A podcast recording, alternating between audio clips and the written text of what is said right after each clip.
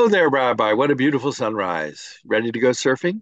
Yes, I um my board is all waxed and I'm ready to hit the waves, Joe. Well, I never thought of you as a surfer until now, but obviously I have to change my mind. And of course, that leads one to the subject of putting people in a box. The rabbi would never go surfing, but obviously you're a cowabunga dude. If I want to ruin a party or a gathering where I only know a few people, all I have to do is let word get around that I'm a rabbi. I can ruin the best, happiest beach party. It's amazing because people put me in a box. Right away, they clean up their language. There's subjects they won't talk about. And then the next thing is they do rabbi shopping. And they'll come up to me and say, Would you, do you do, or would you do, or what would happen? Which means that they are looking or discussed or got the answer they didn't like. So all of a sudden, I, the and the word gets around, I can be a wet blanket, pigeonholed. They put me in a box and it spreads.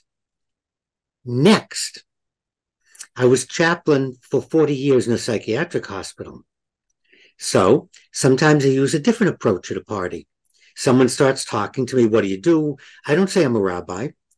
What I say is, I'm a chaplain in a psychiatric hospital. And I've been there for whether it's 20, 30, 40, whatever the time frame was. And it can go either way. Sometimes people won't talk to me, won't say anything.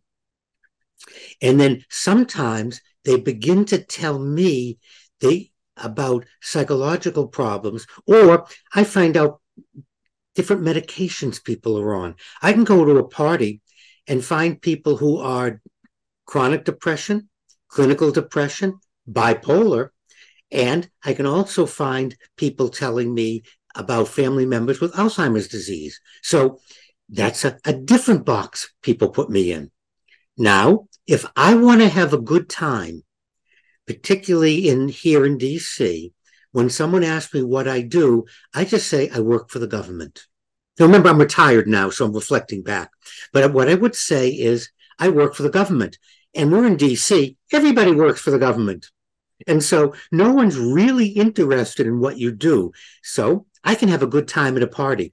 So depending on how I'm feeling and how many people are there and what I want to do to the party, I can pick one of three different uh, occupations.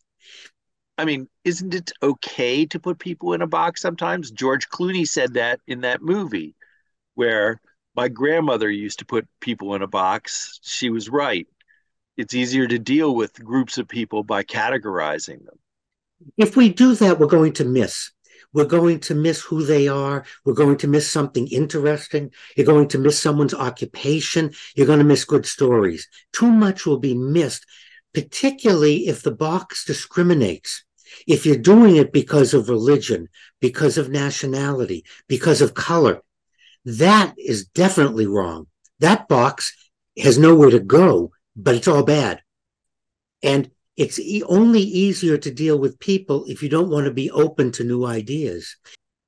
But then isn't it your responsibility? And I'm just using this you as an example because you're the you're the handiest rabbi around for you to educate people whenever they start to put you in that box? Again, that's why in my own mind, I review when someone says, What do you do? Do I want to educate? Do I want to talk about Judaism? Do I want to talk about psychiatry, about therapy? Or do I want to just enjoy other people? So I actually do that, Joe. Every moment is different. It depends on the context and the party, where we're going, what we're doing. There's a number of variables, but I make that decision before I tell people what I do. Now I'm retired from everything and I tell people what I did. But one one real showstopper, depending on the person that's talking to me, when they say, Oh, what did you, who are you, what did you do? I spent 40 years in a psychiatric hospital. And that tells me more about them and about how they view mental health and how they view I can watch their face and their eyes and see. And sometimes it's really scary the attitude people have towards mental illness. It's not a good attitude, it's not healthy. So, again, to answer your question, Joe, I do an assessment and then I base my answer on what I feel like doing. Sounds like a guy who spent a lot of time in a mental hospital. Thank you so much, Rabbi. As always, your wisdom is surpassing and helpful. And I think there was a song I've learned the most from my students, or by my students I have been taught. And I want to end with that that I've learned the most from both my patients, from congregants, and from individuals at parties, as much or more than I've learned from books.